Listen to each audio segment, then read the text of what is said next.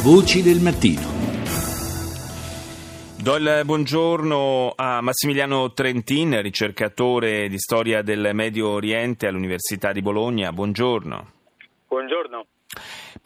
Torniamo a parlare di Siria. Il paese continua a vivere uno stato di guerra, le notizie continuano ad arrivare piuttosto preoccupanti per quanto riguarda i combattimenti. Il cessate il fuoco che avrebbe dovuto ormai da tempo entrare in vigore nel paese, insomma, in realtà ha avuto un impatto davvero molto modesto e soprattutto il fronte diplomatico da un certo punto di vista è quello che preoccupa di più, perché non si vedono progressi. Sono in corso i colloqui a Ginevra guidati dall'ONU, ma insomma passi in avanti mi sembra che proprio non ce ne siano. È così, Trentin? La situazione sul campo dal punto di vista militare è in piena evoluzione, ma al contempo non vede dei cambiamenti decisivi, strategici, dopo la conquista da parte del governo della città di Aleppo.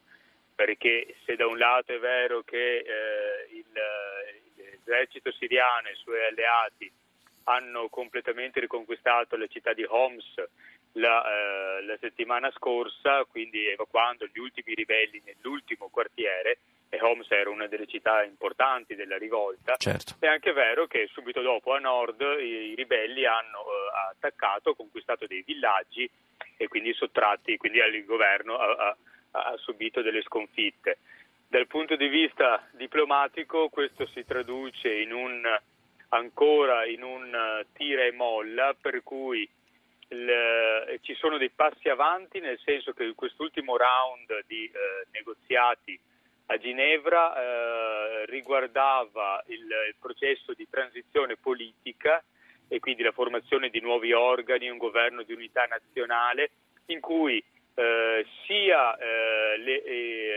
rappresentanti dei ribelli hanno sottoposto delle proposte anche concrete, e dall'altra parte il governo siriano ha sottoposto le sue, ma cercando di spostare l'attenzione sulla lotta al terrorismo, che per il governo il terrorismo significa dall'organizzazione dello Stato Islamico, al-Qaeda fino ai ribelli. Sì, tutti i gruppi armati che si oppongono ad Assad praticamente. Esatto, quindi cercato di spostare un po' l'attenzione, perché ritiene di essere su una posizione di forza dal punto di vista militare, quando in verità da un lato è vero perché strategicamente avanzano con l'aiuto imprescindibile della Russia, ma dall'altro lato però non sono in grado di governare e controllare pienamente lo stesso paese, quindi ci sono dei passi avanti, ma che sono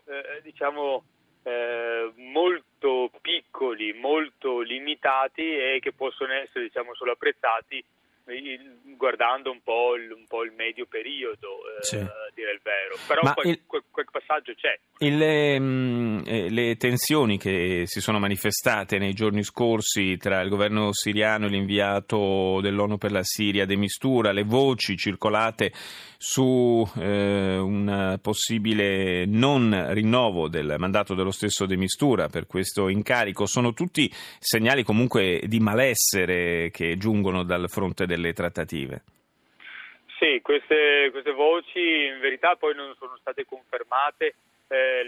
Staffan De Mistura ha fatto un giro delle principali capitali dei paesi coinvolti nei negoziati, però non è andato in Siria, o almeno il governo siriano si è rifiutato di incontrarlo.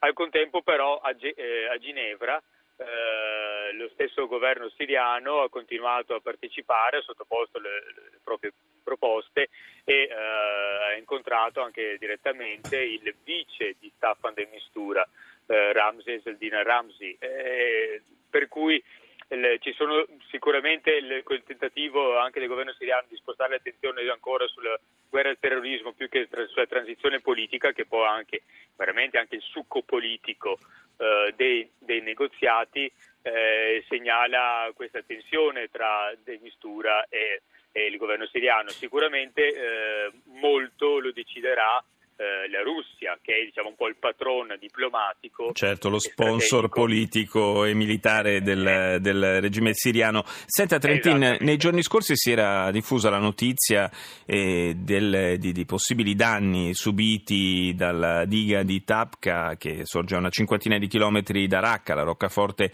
dell'ISIS in Siria. Che cosa accadrebbe se dovesse cedere questa diga? Un disastro.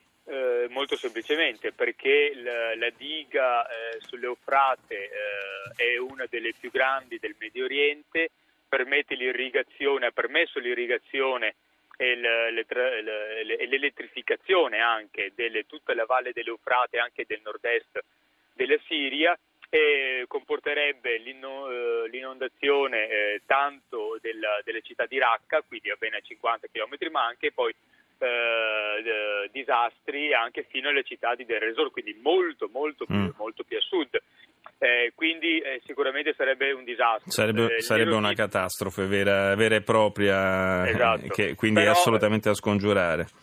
Però è anche vero che le notizie che sono state più o meno confermate sono che non ci sono stati dei danni strutturali alla diga, però è stata, il governo siriano, come anche l'organizzazione dello Stato Islamico, accusano gli Stati Uniti di aver colpito con un bombardamento aereo la centrale di comando, della diga elettrica, e questo ha provocato una chiusura dell'attività della diga, quindi innalzamento, abbassamento dei livelli dell'acqua, che questo ha portato a innalzare il livello appunto e quindi diciamo, certo, ha fatto scattare l'allarme. Grazie a Massimiliano Trentin per essere stato il nostro ospite.